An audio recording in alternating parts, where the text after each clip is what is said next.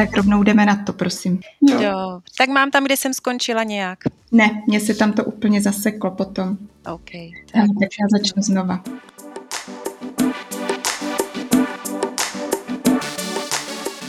Na nitce.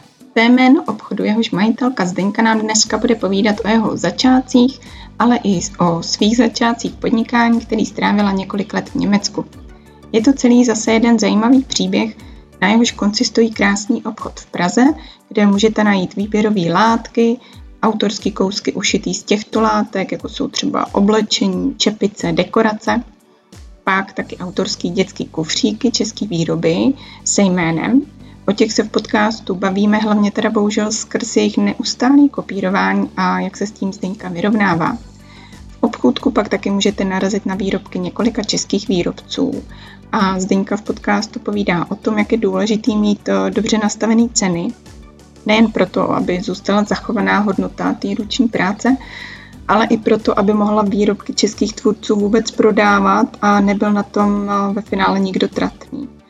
Ke konci se pak dostáváme k aktuální situaci, jak to není vůbec lehký držet obchod nad vodou, když se permanentně otvírá, zavírá a nikdy nevíte, co vlastně bude. Tak si to pojďte poslechnout.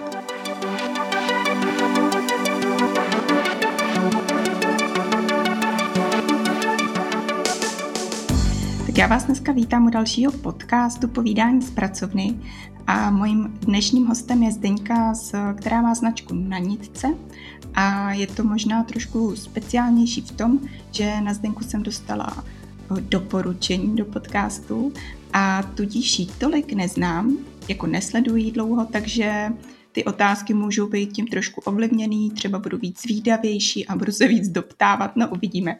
Tak Zdenko, já tě moc vítám v podcastu a představovala jsem značku v úvodu, takže teďka možná by mě zajímalo uh, tvůj příběh, jak jsi začínala, jak jsi se dostala vůbec k tomu, co teďka děláš.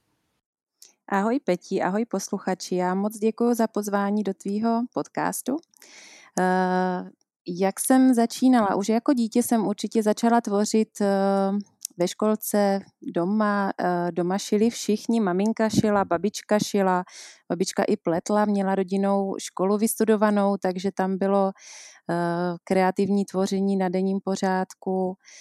Je to hezký rodinná škola. No a myslím si, že to tehdy bylo, eh, že to tehdy bylo dost obvyklé rodinka, uh-huh. rodinná uh-huh. škola. To už teďka asi není, ne? No, ani, ani nevím, možná, že ne. Uh-huh. No, ale babička byla precizní teda v tom šití i v tom háčkování a pletení, to bylo vždycky všechno tak uh, precizně udělané a ona si dokázala s tím prostě vyhrát knoflíkový dírky úplně do detailu, vyšitý z druhé strany, všechno vypadalo úplně krásně, tak šlo by to nosit i na ruby, jo. Dřív, se k těm věcem přistupovalo úplně jinak, že já si můžu představit, že si babička ušila šaty a pak je měla celý život. Určitě. Jo, že no. dneska člověk si je zvyklejší to víc točit, no. No Dobře. a to je to ale, k čemu se možná jako vracíme, že aby ta móda opravdu byla udržitelnější, tak to dělat, dělat precizně a nicméně uh, šít a tvořit jsem začala právě v tom dětství a tak nějak jsem se pořád k tomu vracela, šila jsem si různé batohy, taštičky, pouzdra, většinou teda ze starých džín, uh, což je přesně ta recyklace, která je dneska, dneska tak moderní, ale ono je to v podstatě logické, že se k tomu takhle člověk dostane, protože možnosti tehdy jiné nebyly, že jo. Mm-hmm. No, látky nebyly, maminka šila uh, z toho, co někde sehnala partiovce nebo dostala od někoho, prostě se koupilo, já nevím, pět metrů látky, která tehdy vůbec byla a z toho se našili šustákovky, kombinézy a všechno uh, pro celou rodinu. Tohle je zajímavý. Já vím, že my jsme obě dvě teda z těch 80. let jo. a moje mamka taky strašně šila, strašně moc. A musím se jí zeptat, kde brala látky. Já teďka vůbec nevím. Vím, že uh, si nějak po tom městě, kde jsme bydleli, vždycky kolovala třeba jedna, dvě burdy, ty časopisy a všichni to hltali, ale kde brala látky, to musím teda pozjistit, to by mě docela zajímalo. Pro mě, já ti do toho furt skáču. No to nevadí, to je v pohodě, to je pěkný, aspoň si budeme takhle povídat a nebude to jenom na mě. No jinak, eh, jinak maminka dělala v v nějakých komunálních službách a moje teta tam pracovala nahoře eh, v krejčovství pánským a to si úplně pamatuju jako dítě, když jsem tam mohla být a slyšela jsem ten zvuk těch nůžek na tom, na tom stříhacím stole. Mm. To mhm. jsem úplně milovala a do dneška miluju a je pěkný pozorovat v tom obchodě, když přijde nějaká maminka s dítětem a já stříhám látku, že ty děti okamžitě zbystří a prostě vnímají to, jak já stříhám tu látku. A je, to pěkný, vždycky to, vždycky to načnu to téma, že mě to Aha. taky fascinovalo jako dítě. No. Takže k tomu, k tomu jsem asi tak nějak prostě přilnula. Uh-huh. A potom třeba v, těch, v té pubertě nějak, tak to šlo úplně mimo. To jsem, jako pamatuju si, že jsem i na střední škole chodila s ušitým uh, džínovým batohem. Popruhy měl z nějakého kusu lana, co měl mm-hmm. doma tať, taťka, takže to nebylo úplně příjemné, když to bylo těžké. Ale tak nějak jsem prostě si vyráběla věci pořád. A studovat jsem potom šla uh, na hotelovou školu. Uh-huh uh, management cestovního ruchu, takže nic kreativního. Hmm. I přes A nechtěla jsi uh, jít? No, chtěla jsem. Hele, chtěla jsem uh, být aranžérkou, tehdy to bylo nějaký kreativ, kreativní obor nebo umělecký obor uh, u nás na Moravě ve Frýdku místku, ale já jsem neměla žádný jakoby základ, neměla jsem vystudovanou zušku uh, výtvarnou. Uh-huh. To muselo být, jo. To muselo být, tam se dělaly talentovky a já jsem vlastně nic takového neměla. Chodila jsem sice na klavír a na nějaký zpěv a hudební nauku, ale už tu výtvarku jsem neměla, takže tam to nepřipadalo vůbec v úvahu. Takže tak, střední byla teda hotelovka. Mhm, co dál? Střední škole jsem jela na dva roky do Anglie jako operka, což byla super průprava eh, mimo domov, eh, v cizím prostředí, eh, soběstačnost, samostatnost, první vydělané, větší vydělané peníze. Tehdy, bylo, tehdy byla Libra snad nějakých 62 korun, to bylo jo, krásný. Jo. A byla jsi taky někde? Hele, byla jsem tam taky v roce 99, no. Jo, no vidíš to. Já tom jsem se vrátila z Anglie na nějaký asi rok nebo dva domů. Uh, pracovala jsem nějak na horách uh, v jedné restauraci a tak uh-huh. různě brigády.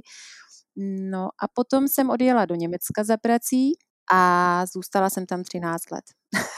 jo, takže předpokládám, že uh, jsi tam našla asi nějakého partnera? Hele, po týdnu v Německu jsem se seznámila se svým uh, mužem Aha. a jsme spolu do dneška, takže...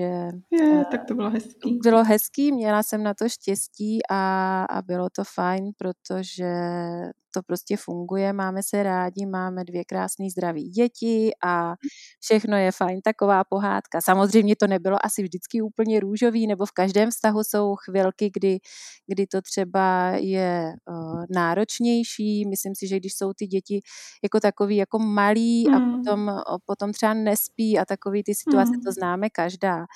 Eh, tak a byli jsme navíc daleko od rodiny, jo? byli jsme odkázaní pořád sami na sebe, nemohli jsme chodit v podstatě ven, když už ty děti byly, neměli jsme hlídání a tak, tak určitě bylo plno náročných situací, ale všechno jsme to překonali a já myslím, že máme před sebou pěkné vyhlídky. jo, to zní hezky. Je pravda, že uh, malí děti je trošku prověrka vztahu, si Určitě. myslím, hmm. že je to jako velký mazec.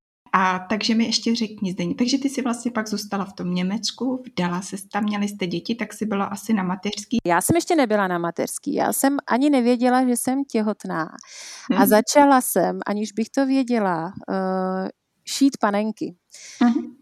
Jo, takže to bylo nějaký takový asi, asi vnitřní cítění toho, že prostě čekám dítě, tak nějaký popud mi z vrchu dal uh, vnutknul myšlenku šít panenky a začala jsem z Česka vozit látky, protože v Německu byly látky strašně drahé a mm. potom jsem si jako řekla, že by bylo možná fajn ty české látky do toho Německa dostat a nabídnout je tam eh, prostě více lidem. Mm-hmm. To se ukázalo jako super nápad, který fungoval. Uh, založila jsem si tehdy živnost, otěhotněla jsem, uh, nějak na té mateřský jsem to prostě provozovala, v, v obýváku jsem stříhala látky, uh, investovala jsem do toho svých prvních, já nevím, 50-60 tisíc, uh, myslela jsem si, jak, jakou nebudu mít zásobu látek, prostě těch pár balíčků mi tam mhm. leželo, ale jo, člověk musí začínat s malým a nebo nemusí, ale mně to přišlo fajn, jakože jsem v tom neměla žádnou velkou investici, Aha. jenom své vlastní uh, naspořené peníze a postupně se to rozvíjelo. A uh, jak jsi to nabízela? Jakoby přes jaký kanál? Tehdy na uh, davanda.com což byl Aha. server obdobný Etsy nebo českému Fléru, uh-huh. který už bohužel teda v Německu nefunguje. No a tam úplně stejně tak, jak je tady u nás Flair, tak takovým způsobem vlastně jsem to nabízela. Tam svůj vlastní e-shop jsem neměla a protože ta Davanda naprosto fungovala a, a bylo to pěkný, ta komunita tam byla hezká, asi, asi obdoba toho Flairu, akorát teda v mnohem, mnohem větším měřítku, protože Německo je obrovské. Aha. A jela jsem to všechno vlastně jenom v tom, v tom Německu přes tu Davandu a vozila jsem teda české látky, mm-hmm. které jsem tam nabízela a po čase jsem eh, se odvážila vlastně prodávat nebo nabídnout i ty své šité věci a mm-hmm. šila jsem, co, se, co já jsem šila, jednorožce jsem šila, takový jakože polštářky, ty máme do dneška i v mm-hmm. nanitce, velryby, fáborky eh, do pokojíčku, takový ty girlandy, mm-hmm a měla jsem úspěch, myslím si, že to bylo, bylo úspěšné podnikání při mateřské. mm-hmm, to je dobře, to je super. No a potom po mateřský, nebo jak se to vyvíjelo? Tohle podnikání pokračovalo pořád, mm-hmm. potom jsem pracovala i v, jedný, uh, v jednom bistru nebo kavárně, mm-hmm. které patřilo jednomu Čechovi, takže taky pěkný, že člověk prostě si i v tom Německu našel tu českou komunitu. Mm-hmm. A navíc v Novém městě jsem díky tomu poznala uh, plno zajímavých lidí. No a pořád jsem vlastně podnikala, já jsem nikdy nepřestala takže mm-hmm. to šití a ty látky mě držely celou dobu. No a v roce 2017, tuším, jsme se přestěhovali uh, zpátky do Česka mm-hmm. na, na mé u, u, usilovné žádání. Bydlet jsem usilovala o to, abychom se vrátili. Můj manžel nechtěl. Uh, Melinka už chodila do druhé třídy, když jsme se vraceli a pak se mi teda podařilo ho přemluvit a nebo svolil k tomu, že jsme se, že jsme se přestěhovali mně strašně v Německu chyběla rodina. Hmm. Babičky a to, že prostě děti nebo Melinka tehdy uh, takový to vystoupení ve školce, ve škole, víš, kde ty besídky a to ty babičky prostě neměly šanci zažívat. A tohle mi, tohle mi přišlo jako líto, že ten život je tak krátký na to, abychom se ochuzovali o to být co nejvíce s tou rodinou. Tak to byl takový nějaký zásadní důvod k tomu, proč, jsem, proč jsem prostě chtěla zpátky. My jsme to měli 800 kilometrů, takže to nebylo prostě No a jeden... No. Manžel, manžel je spokojený.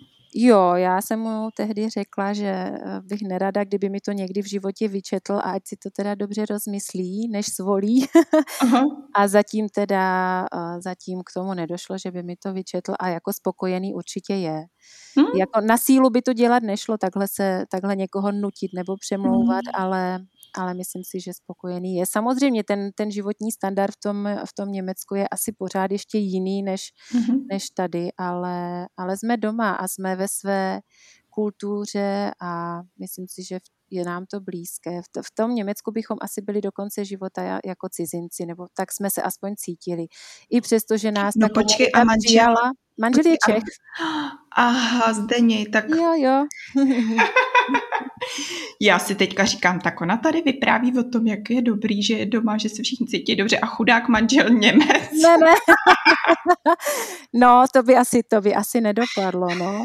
Ne, hele, v tomhle jsem měla jasno, že si nikdy v životě nechci vzít cizince, protože jsem v rodině zažila už eh, sestřenici, která se vdala do Francie a vím, jak tam ty, eh, tak ta komunikativní bariéra toho, když ten francouz přijel k nám, tak prostě ona byla celou dobu překladatelkou té rodině, prostě neměla šanci si s náma v klidu popovídat, pořád mu musela překládat všechno.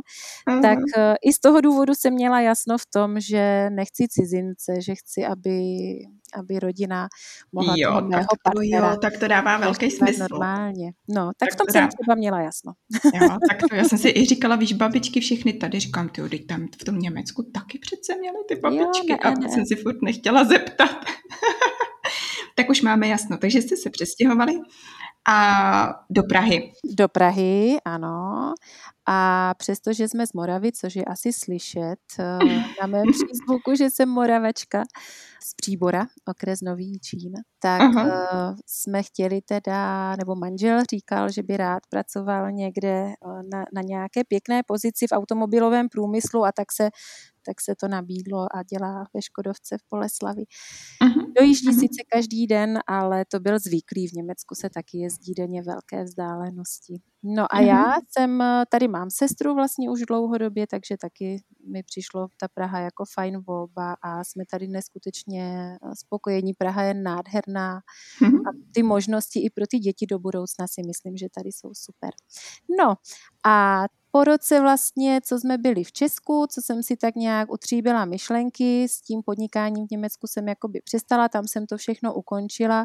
Eh, v Česku jsem rok pracovala trošičku v jiném oboru a potom jsem se rozhodla, že se vrátím, protože mi to šití a ty látky začaly strašně chybět. Uh-huh, uh-huh. a navíc jsem se odhodlala teda k tomu, k čemu bych se asi v Německu uh, těžko eh, odhodlala a to otevřít si svou kamennou prodejnu. Takže rovnou si šla cestou, že jsi si otevřela kamennou prodejnu? Ano, přesně. Hmm. No, hmm. je, jako byl, myslím si, že to je sen uh, většiny kreativců, kteří něco tvoří, tak by strašně rádi to své zboží prezentovali ve svém obchůdku, kde by měli třeba vzadu eh, nějakou dílnu, tak jak jsem si to představovala já, že si budu vzadu šít a vepředu budou ty látky a to zboží ušitý a sem tam jako někdo přijde a já něco mm-hmm. prodám, tak, eh, tak, tak už to není. Jo? Já už vůbec ne, nešiju, protože už to nestíhám, ale, mm-hmm. ale je to tak, vzadu máme dílnu, kde šiju, kde, nebo kde šijeme, eh, jinak šijou nám i švadlenky eh, externí, kterým prostě vždycky připravím ty věci a oni nám to potom ušijou ve více, ve více kusech.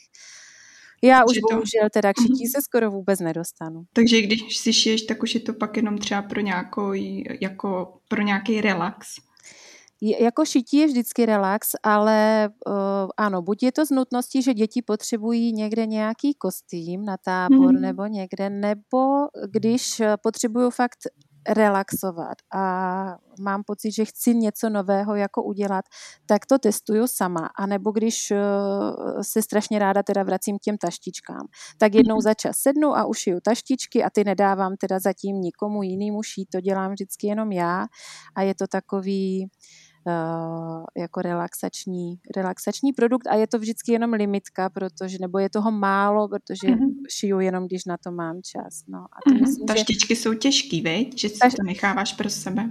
Hele, taštičky asi nejsou těžký, ale vnímám to tak, jako že uh, je to prostě něco, co chci dělat já. A ještě Zdeni, uh, ty teda teďka tam prodáváš látky plus výrobky ušitý z těch látek? Tak na nitce je hlavně prodejna látek. Eh, látky za těch 12 let zkušeností, eh, které už jsem nazbírala, jsem si jakoby vybrala ty nejlepší dodavatele z těch nejlepších, které jsem eh, poznala.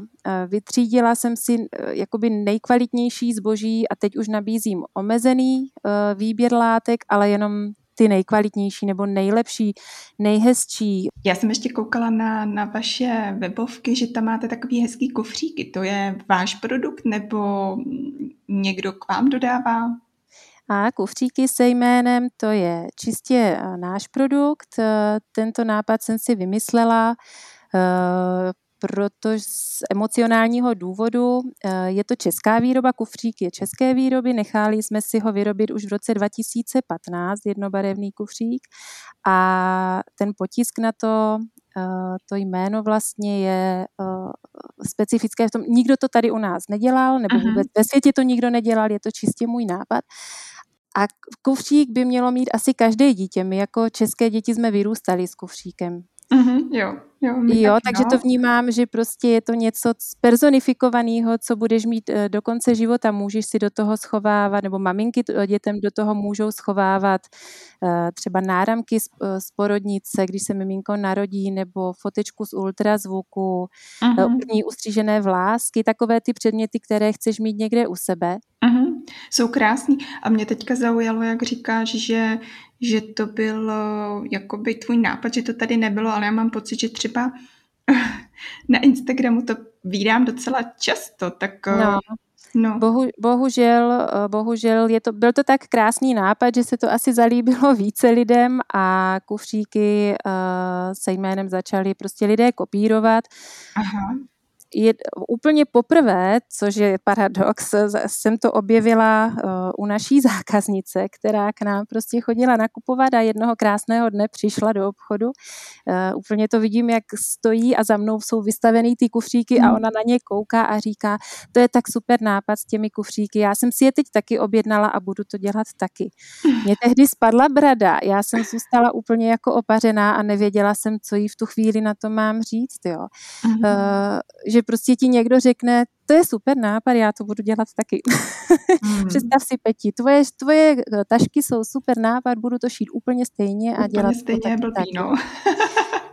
No a jelikož to je věc, kterou si jakoby úplně patentovat nemůžeš, to je uh-huh. uh, jako potisk hrnku, potisk trička, uh-huh. uh, jako v podstatě to není nic inovátor, inovátorského, ale na těch kufřících to prostě nebylo a já si za tím nápadem stojím a, a je to taková věc, která ti jakoby vnitřně strašně mrzí, jo. Uh-huh.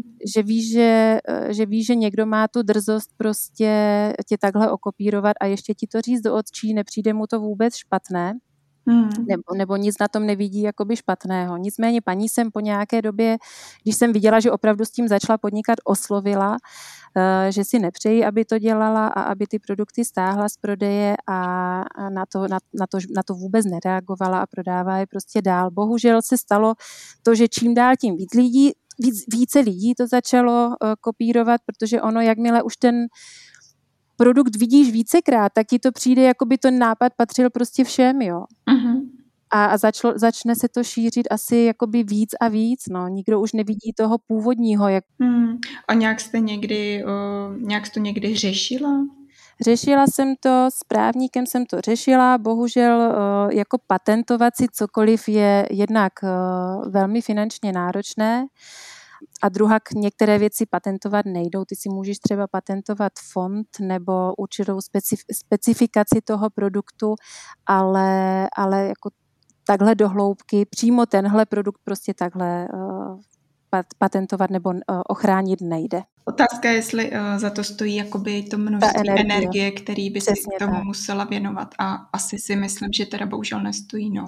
No a jako ve výsledku nevím, no, protože jednak uh, je to produkt, který prostě ti přináší peníze, nějaký zisk, tak uh, by člověk jako měl se snažit nějakým způsobem tomu zabránit. Ale mě to spíš mrzí jako vůči těm, uh, že si říkám, proč vůbec takový lidé jsou a že jim není hloupé něco takového jako dělat. A navíc, když je oslovíš, že jim to přímo jako do očí řekneš nebo napíšeš, oni tě dokonce znají a prostě na to nereagují, jsou bezpáteřní a chodí, hmm. jakoby, víš co, já jdu s klidnou myslí spát, protože já vím, že opravdu ten nápad byl můj a já si za svým, za svým stojím a, a mám čistý svědomí, ale že někomu nevadí, že ho nemá a, a může s tím žít, to mi přijde smutné. Jako. A myslím si, že s tím bojuje strašně moc lidí u nás, nejenom u nás, ale že to je taková věc, že bychom se opravdu měli snažit vytvářet ty produkty originálně a pokud se někde inspirujeme, tak opravdu se jenom inspirovat, ale ne kopírovat nikoho. A to je to jde napříč všemi, všemi těmi profesemi kreativními, uh-huh. bychom se měli snažit o to být originální. Protože ve finále ono vždycky ten první, eh, první uh, nápad jde dohledat, kdo ho vlastně kdo ho dělal. Je to téma, který se hodně, hodně skloňuje jakoby mm. mezi lidma, co dělá něco rukama a často slyším názor, že vlastně stejně nikdo to nedokáže napodobit tak, jak to je, protože vlastně ty do toho dáš tu svoji duši a tu svoji energii a tak, což třeba u těch kufříků bych to tak neviděla, protože ty kufří, kufříky dokážou být ale úplně na chlub stejný, že jo? Ano, bohužel. Takže no. tam, to, tam chápu, že to je čistý kopírování. Ale myslím si, že si to hezky schrnula, že je to prostě na každém svědomí, jak s tím dokáže žít a hold prostě možná tu energii směřovat radši někam jinam. No, ale přesto to mrzí. Mrzí, chápu. Tak je mi to líto. Ano, přesně tak. No. Zdeně, tak já skočím na jiný téma neméně zajímavý a to je cenotvorba, jak vlastně ty si nastavuješ ceny, kor, když vlastně máš obchod kamenej a tam jsme úplně někde jinde, co se týče toho, co do toho musíš všechno zahrnout. Tak jak tady to máš? Myslím si, že už si to umím spočítat a že už vím, co se oplatí dělat a co ne. Mm-hmm. Ne vždycky umím zákazníkovi říct ne, a někdy prostě svolím k tomu, že ušijeme na zakázku i něco, na čem prostě strávíme více času, než, mm. než bychom chtěli a není to úplně lukrativní. Ale zase potom nás ta věc třeba posune někam dál, naučíme se něco nového a jako částečný kompromis to není úplně na škodu, jako přistoupit někdy k tomu, že uděláš i věc, která ti ne, nepřinese plno peněz, ale třeba přinese spokojenýho zákazníka, který jo. se přijde příště znovu. Jo. Vrátí, se to, vrátí se to v nějaké jiné podobě. Hmm. Jo, ale jinak v, v tom základním si myslím, že, uh, že je důležité vědět, jak, jak ty ceny si spočítat a mít trošku představu, aby to vůbec fungovalo, protože nemá smysl prodávat prostě podle mě nemá smysl prodávat kvanta za, s malou marží a vydělávat na tom, že prostě prodáváš ty kvanta, ono se ti to mm-hmm. vrátí v tom množství, ale ty se u toho strašně nadřeš, jo. Mm-hmm. A ty práce, ano. víš, sama kolem toho je strašně moc, zabalit balíčky a odvést je někam a všechno kolem tohoto balení, ty papírky, ty nálepky, ty Aha. popisky, ty ručně psané kartičky a tak dále, to jsou prostě uh, deseti minuty práce a investice tisku, toho všeho materiálu balícího a tak dále. Mm. No. Jako je to tak, já vždycky třeba, když došívám tašku, tak si řeknu, je tak super, tak už to mám hotový. A pak se musím pousmát, protože ještě teprve následuje další polovina všech jako úkolů, jo, úkonů. Nějak to nafotit, někde to nahrát, e, pak když si to někdo koupí, tak nějaká administrativa, že jo, někam to zapsat, vytisknout, pak to balení, pak to někam odvíst, pak ještě jako třeba komunikace s tím zákazníkem, takže ono to tou, e, tím dokončením samotným toho výrobku kolikrát mi přijde teprve začíná. Přesně tak, no, jako vymyslet tu věc samotnou nebo ji vyrobit je možná i kratší proces, než to, co říkáš a obzvlášť pokud tvoříš individuální produkty, ty už ješ jednu tašku a příště šiješ jinou, mm. vypadá úplně jinak, tak přesně ty musíš nafotit, což uh, potřebuješ k tomu kvalitní foťák, pozadí, světla, potřebuješ uh, to stáhnout do počítače, uh, popsat mm. ty popisky, jenom vymyslet ty texty, aby to dávalo smysl. No, je zatím plno, plno práce plno práce. Zdeně, řekni mi, ty seš asi, přemýšlím, první, koho tady mám, kdo má, abych někoho neurazila teďka vyloženě rychle, kdo má obchod, jo, jakože ne, nedělá ano. jenom online prodej, tak mi řekni, jaký to bylo, prostě když jsi se rozhodla teda založit obchod, říká, že to je 2017. 2017 na podzim jsem, myslím, vymyslela název na nitce a potom to jsme byli někde na dovolený, na dovolený. Mm. takže všem, kteří mají něco, vidinu toho, že by chtěli něco dělat, doporučuji, odjeďte na dovolenou. Jo. A tam vás napadne prostě úplně všechno a tam se to vždycky tak jako dotvoří tak pěkně. No, Aha. takže to, to vznikla značka na nitce a uh, to, co jakoby uh, jsem chtěla v tom obchodě prodávat, už jsem věděla tehdy z Německa, jo, tehdy už jsem ten, tu vidinu toho, že bych, nebo ten sen té prodejny měla a přesně jsem věděla ten koncept, jak bude, že tam budou látky, ale zároveň i to šité oblečení nebo ty, nebo ty šité věci, uh, plus, že k tomu budu mít další české výrobce, nebo tehdy, tehdy další nějaké ty zpřátelené výrobce, protože i tam jsem chodila na trhy, kde vlastně jsem potkala eh, další kreativce a věděla jsem, že třeba s nimi bych do, je, jejich produkty bych ráda v tom obchodě tehdy taky nabízela. A to vlastně, ten nápad se přenesl tady a tak i funguje ve stávajícím obchodě na nitce, eh, že tam navíc nabízím zboží českých výrobců, které mm-hmm. skoro všechny, myslím, osobně znám. Dneska už, myslím, skoro všechny znám. Mhm. A kolik, no. kolik jich je? Jak jo, ni, nikdy jsem to nepočítala. Já nevím, jestli Do dvacítky třeba. Jo, jo, no. do dvacítky, takže jakoby pár. Jo. Takový osvědčený prostě, ne, ne, neprodávala bys tam cokoliv, co by kdo... No to asi ne, jednak to jsou lidé, které opravdu buď jsem poznala osobně a jejich tvorba a vůbec jejich přístup se mi uh, líbil. Uh-huh. Uh, a druhá, ono je strašně těžký najít takové tvůrce, nebo strašně těžký, ono to je těžký najít takové tvůrce, kteří umí si ty ceny právě už v tom konečném produktu nastavit tak, aby tam měli ještě dostatečnou marži pro ten velkoprodej. To znamená, mm. aby mě mohli tu, tu věc nabídnout ještě s takovou cenou, aby mě dávalo smysl, navíc jako plátci DPH, mm. tam mhm. ještě na tom nějakou marží mít a prodávat to, protože pokud bych nabízela jejich zboží a měla na tom 10 korun, tak se mi to opravdu nevyplatí. Jo. Mm. Navíc já jim tím dělám v podstatě uh, částečnou reklamu, to, že jejich zboží se vystavuje nebo prezentuje v mém obchodě, tak mají šanci uh, se ukázat někde a jsou vidět a možná se někdy stává i to, že zákazník to zboží u mě vidí, ale potom jde na internet a koukne, kolik eh, ten produkt stojí u toho, u toho tvůrce a třeba mhm. si ho objednají tam, jo, což je nevýhoda pro mě. A, a proto je dobrý mít ty ceny nastavený tak, abychom to, pro, to zboží prodávali buď to s velmi podobnou cenou, Uh-huh. Nebo uh-huh. třeba bych ji mohla navýšit, eh, dejme tomu, částečně o to, o to poštovní, který by jakoby zákazník zaplatil u toho prodejce taky. Takže tam je fajn, když ten tvůrce už to má dobře spočítaný a umí mi to zboží nabídnout tak, abych já na mě měla nějakou marži. No hmm. a, a, to je těžký takový tvůrce najít, protože... Ano, to si mám teda představit, no. No, Většina si to eh, právě prodává někde na fléru a nemá to úplně dobře spočítaný. Jako tak, jak ten flér je super, eh, tak eh, v tomhle si myslím, že je škoda, že tam můžeš v podstatě vystavit úplně cokoliv. A, a až, až ve chvíli, kdy se to prodá, tak platíš provizi. To v tom Německu třeba si platila už vstupní poplatek za to, že to zboží tam vůbec vkládáš. Takže jsi v podstatě vyselektovala, co bys tam jako vložit chtěla. Protože už za to zboží, které tam vkládáš, zaplatíš a nevíš, že si se prodá. A to, tam ten mhm. poplatek byl, myslím, měsíční nebo tříměsíční, že vlastně po té době si ho musela zaplatit znova, i když se to zboží neprodalo. Uh-huh, uh-huh. No, takže už to nějakým způsobem vyselektovalo uh, to pěkné zboží. A u nás na Fléru se uh, nabízí hodně uh, hodně levných věcí, teda bohužel. Jo.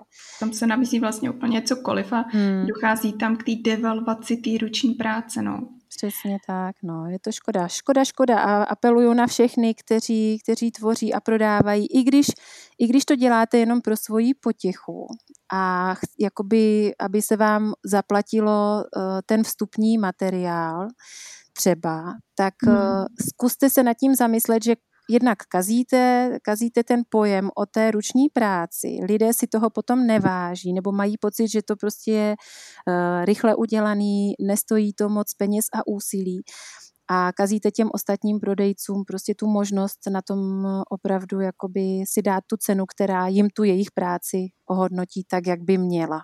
Hmm, tady na to mi přijdou dobrý ty sociální sítě, že se o tom prostě furt mluví do kolečka a furt se tady to vysvětluje protože vlastně bez toho my moc nemáme šanci uh, říct, proč ty ceny jsou takový. Hmm. Hele, Zdeň, a ještě uh, k tomu obchodu. Jak to máš teďka, uh, kolik lidí třeba zaměstnáváš? No, tak teď mám, teď aktuálně jsem na jedné brigádnici, která bohužel v září, skon, při, pravděpodobně v září skončí moje Anička, která je u mě už e, přes dva roky, tuším, nebo dva roky, dejme tomu, e, nejšikovnější studentka vysoké mhm. školy zaměřené na skla, umělecké sklářství. Tak má před sebou poslední rok školy a chtěla by na stáž a já jsem strašně smutná, protože to budu muset někoho zase si k sobě najít, kdo mi, e, kdo mi pomůže. Mm-hmm. Tak Anička. Eh, potom jsem tam měla eh, od září šikovnou paní prodavačku, která teda bohu, kterou jsem bohužel musela propustit, nebo skončila jí vlastně v březnu smlouva a já jsem ji nemohla prodloužit, protože v téhle situaci, jaká je covidová, tak uh, to nebylo udržitelné. Já jsem zjistila, že mít zaměstnanýho někoho, i přesto, že byla třeba jenom na tři čtvrtě úvazku, tak je v době, kdy nevíš, jestli tě zavřou, nebo oni tě potom zavřou na šest týdnů mm. jako obchod, tak eh, si nemůžeš dovolit prostě platit eh, plno tisíc korun jen tak. Mm-hmm. A bohužel na to prostě, na to, ta, na to ten obchod uh, není připravený v téhle době, nebo ten, to podnikání úplně není takhle, aby, aby jsem si mohla dovolit mít někoho, když nevím, Takže třeba nějaký ty uh, kompenzace a podobně, ty to jako nevyvážejí. Hele, uh, ty kompenzace, my jsme jednak na nic skoro nedosáhli, na žádné příspěvky.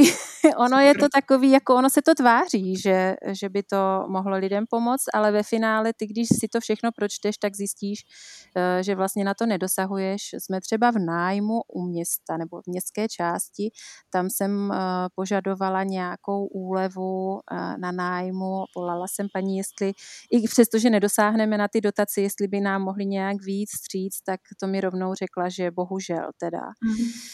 A to jsou takové věci, kdy si člověk říká, jako jestli to má smysl vůbec se snažit třeba ten online nebo nějaké výdejní okýnko nebo tu energii do toho investovat, když možná je lepší to úplně zavřít a potom čekat, že ti ten stát pomůže. Jo. Jo. Ale tohle není můj styl, takže já jsem se vždycky snažila, aby, aby jsme aspoň nějak fungovali, protože ten zákazník taky, taky je zvyklý na to, že u tebe třeba to zboží nakupuje a chce mít tu látku od tebe nebo chce si u tebe něco koupit. Tak takže třeba uh, já tady to, do toho vůbec nevidím, do těch podmínek, ale ty, když máš výdejní okýnko, tak už uh, nemůžeš pak mít kompenzaci. No, je, je to složité. Ono třeba Jasně. za hmm. ten únor nebo v ten březen, vlastně my jsme měli teď celý březen, až, do, až po velikonocích jsme otevírali, jsme měli zavřeno. A to je jeden a půl měsíční výpadek, ale ty ještě do dnešního dne, podle, podle mých uh, informací, teď jsem na to nekoukala aktuálně, ale ještě ani nemůžeš žádat o tu slevu na tom nájemném. Mm. Jo, ještě, a to máme konec dubna a ty vlastně uh, nemáš šanci jakoby požádat o to, aby ti někdo pomohl zaplatit to nájemné za ten březen a půl dubna, kdy bylo, kdy bylo zavřeno a to jsou prostě mm. nemalé ztráty a já jsem z těch, kteří opravdu skoro celou dobu díky tomu, že jsme měli lát, že, má, že prodávám látky a galanterii, mohli mít otevřeno. Jo ale nedokážu si představit, jak na tom jsou ti, kteří opravdu měli skoro celý rok zavřeno a je mi, to, je mi těch lidí strašně líto, protože tohle postihne hlavně uh, ty podnikatele, kteří uh, fungují jako malé firmy, uh, mají třeba pět, deset zaměstnanců a ty na to nemáš platit prostě hmm. nadále tyhle zaměstnance a ten nájem, pokud nemáš ten příjem a jsou firmy, které opravdu nikdy žádný online obchod neměly a fungovaly hmm. jenom, že ti zákazníci k ním přišli, to musí být strašně složité, že ty vlastně celý život buduješ nějakou firmu a ona je díky tady tomuhle uh, prostě spadne hmm. a, a, a ty se dostaneš do situací, eh, které, které prostě můžou být tragické pro ty rodiny, protože lidé hmm. trpí psychózami a tak. No. Není to lehká doba pro nikoho, ale není to tak, jak eh, eh, ten stát prostě tvrdí, že ti pomůže, protože on ti opravdu nepomůže. Pokud jenom hmm. trochu, trochu můžeš fungovat, tak žádnou pomoc očekávat nemůžeš. Hmm. Hele, Zdeně, a třeba vyloženě, co se týče tvýho konkrétního případu, tak se to odrazilo třeba tím, že nemůžeš prodloužit paní smlouvu a jinak to asi nějak ustojíte? No, eh, tak samozřejmě celý ten rok byl, celý ten rok byl náročný a ustojíme to jenom díky tomu, že to dotuju v podstatě, nebo že jsem to dotovala, protože eh, ze, hmm. ze svýho. Zatím teda to nedoš, nedošlo tak daleko, abych si musela jít někde půjčit peníze, ale ty nevíš, jak to bude dál, nevíš, že si teď ta doba, kdy nás rozvol, kdy to rozvolní, jestli zase nespadneme všichni do, te, do toho, co bylo a mm-hmm. jestli nás nezavřou znova víc. Takže já si myslím, že za sama za sebe, že to nějakým způsobem ustojíme, bude to těžké, teď budeme hodně dlouho asi dohánět ty ztráty, ale, ale jako další zaměstnance nabírat asi nebudu moc, takže budu v práci ještě víc, než jsem, než jsem do teďka byla. No a jinak mám ještě k těm zaměstnancům, mám švadlenky, které jsou externí a, mhm. a to je vlastně tak nějak všechno. No, není to, není to jednoduchý. Není, není vůbec, no.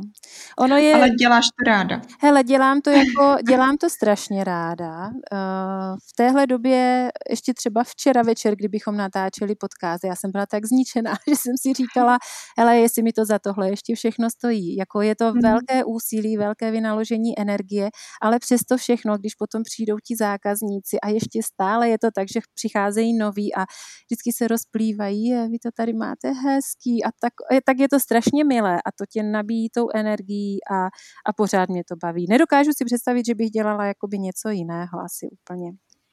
Zdení, tak eh, já ti takhle poděkuju a budu ti držet palce úplně moc, ať všecko ustojíte, ať tě to baví, až budu, pojedu do Prahy, tak se přijdu podívat. Kde, Budu se eh, těšit. Kde, to máte? Na Břevnově eh, na Bělohorské ulici. Neplést si s Bělehradskou, která je, myslím, na Praze 2, ale Bělohorská na Břevnově. Mm-hmm, tak to já si to dám do navigace. já jsem tě, Peti, ani nepustila ke slovu, prosím tě, celou dobu jsem mluvila já. ne, to, to není o, o, o mně. OK. Tak jo, tak moc děkuju, že jsme já to dali do dokupy a uh, přeji krásné dny a ať to otevřou a ti chodí sami spokojení lidi. Super, děkuji moc, si hodná. Měj se krásně a uh, všem kreativcům přeju uh, výdrž a energii. jo, děkujeme. Ahoj. Ahoj.